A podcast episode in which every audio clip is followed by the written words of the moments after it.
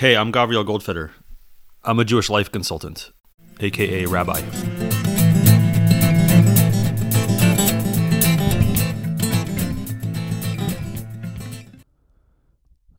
Last we saw, these two children had made their way to civilization and had gone begging door to door and saw that it was working out for them. And they decided they would forever be together.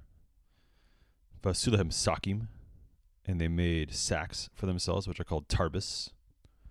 Gedolot, big sacks. Vahayu machzirim al and they would go around to the doorways. Vachu al kol samachot, and they went to all the celebrations. Al sudat brit milah, vachatinot, they went to brisses, they went to weddings. Vachulahem, the makom acher, and they went to another place. Vachula ayarot, and they went to different cities. And they would again go door to door. Vachu al yeridim, and they would go to the fairs, the gatherings that they had. Vyashvush bein habetlers, and they lived or dwelled among the beggars. Kederch sheyoshvim sham ala prizvis, sitting on benches, im teller with their begging bowls. So somehow this pair of children has found a community with which to live. They're living with other broken people, people like them. Ad shehayu elu abanim meforsamim. It's a kol habetlers, and to the point where these two children were well known among all the beggars. Kikulam hekiru otam. Everyone recognized them. V'yedu mehem, and they knew about them. She'elu hema banim shenevdu bayar. These are the two children that had been lost in the forest. Pamachad haya gadol be'eze ir gdola. One time there was a large gathering, a large fair in a particular large city. And by fair, we don't mean carnival. Fair was a place where people would gather from all different communities, surrounding cities, surrounding villages, would come together to do business, sometimes to get access to legal dealings, find jobs, find workers. And everyone went there. The Shama Betlers, and the beggars went there. Ve'elu abanim halchu gamkin the Sham, and these two children also went there. Uba al dat habetlers shishtachu et elu. And it occurred to the beggars that they should marry these two together. They should make a shidduch between these two. Zedzu, edzu, that they should marry each other. V'tekav shidi bruzot ktsat betlers huta vadavar ma'od bene kulam. And as soon as a couple of the beggars, few of them, began to talk about it, the matter was good in the eyes of everyone. V'gamru shiduch. And they sealed the deal. They made the match. We can appreciate the slow process through which we reached this point. At first, they were lost in the woods. They were scared. They cried out. They were fed. They were blessed by one beggar, and then fed and blessed by another beggar, remaining in the woods, ostensibly, intentionally, finding strength, finding faith perhaps. And then finally, they made their way to civilization. They found that they could still take care of themselves. They found themselves provided for by the community. They joined together. They committed to being with each other. They found a community of people whose reality looked very similar to theirs. And they were taken in, cared for by this community. And then they decide, or it's decided for them or with them, that they would get married. And certainly, this process as slow as it is, is the kind of process that's required in order to heal. It's a process that goes through one step after another. It's not easy. There's no Cinderella ending where anyone marries a prince. In fact, one beggar marries another. And yet, along the way, they're taken care of, they have a community, they have a bond with each other that has evolved over time from scared children in a forest to friends and almost partners, partners in business, to joining together in a deeper way, in a way that's more formal and also that can hold a bigger love, an evolving kind of love. And this certainly reflects a reality that for each of us, as we begin the process of healing from wherever it is we need to begin that process, that we need our reality to be elastic enough to allow for an increased amount of healing and of love that can be held. I think we all have known people who entered into a relationship of a certain kind, whether it be with a certain community or with an individual, because they were deeply in need at that time. And there was some pain that could be addressed by that relationship or by that community. And then at a certain point, that person grew beyond that need and no longer needed that need to be filled. And it came with a certain rejection or a, a sharp exit from that community or from that relationship. But here in the story, we see a different model entirely where the relationships that they have can expand to include new levels of unfolding.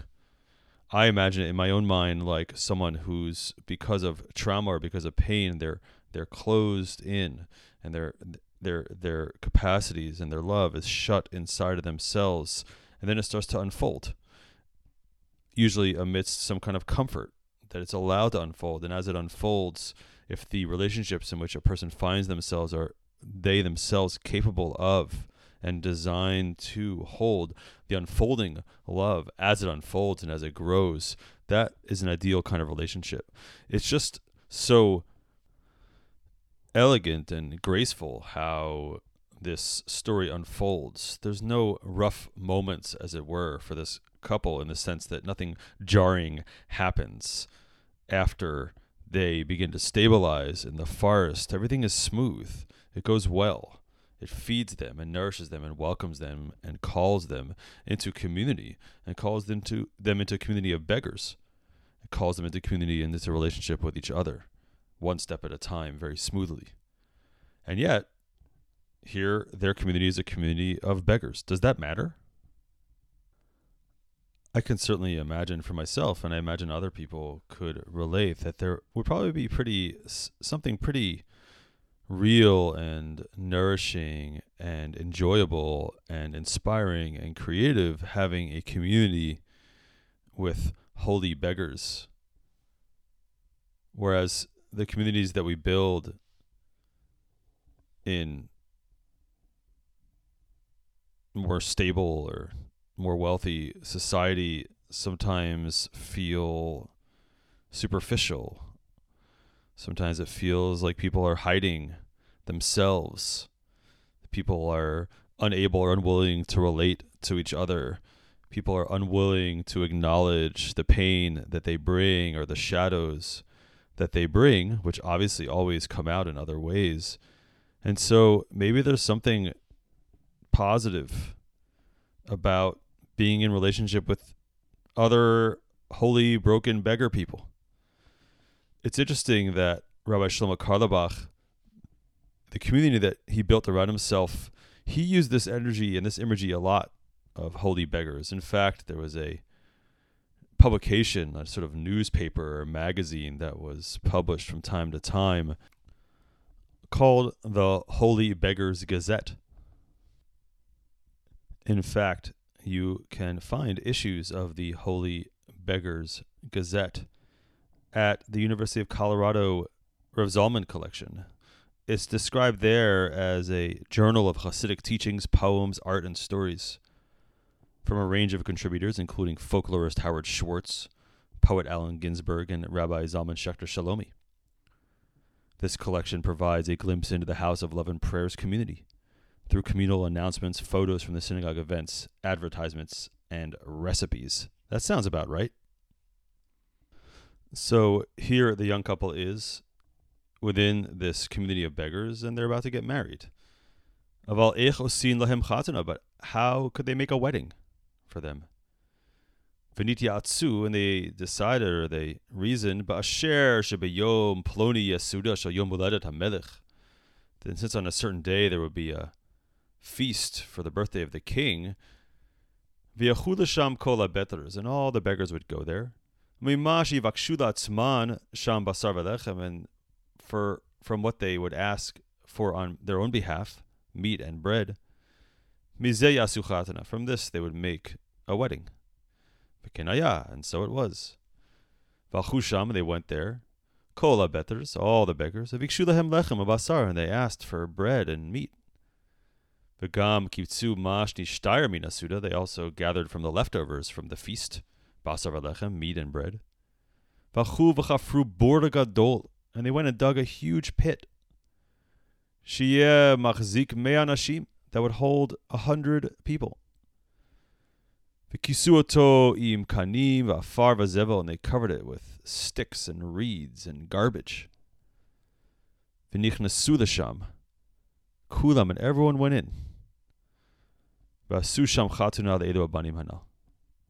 They made a wedding for these two children. And from there they brought them in to the chuppah. An underground wedding. A wedding in a pit with leftover meat and bread.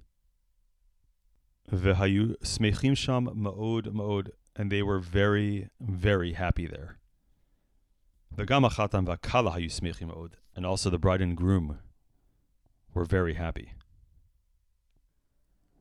This story, like many stories of Rabbi Nachman's, features a, a second life, a second world that is nothing like the first dreamed of world that the people thought they would experience.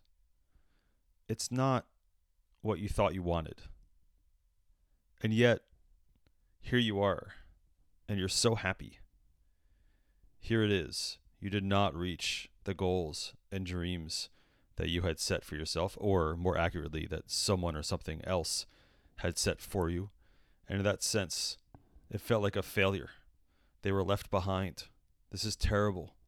This is awful. And yet, here they are in a pit in the ground eating leftovers. And they're so happy. When we speak of lost and found, if we wonder that found equals getting back to the place from which we were lost, that's not the path that Rabbi Nachman offers. This is a very different path that leads from a place of lostness to a new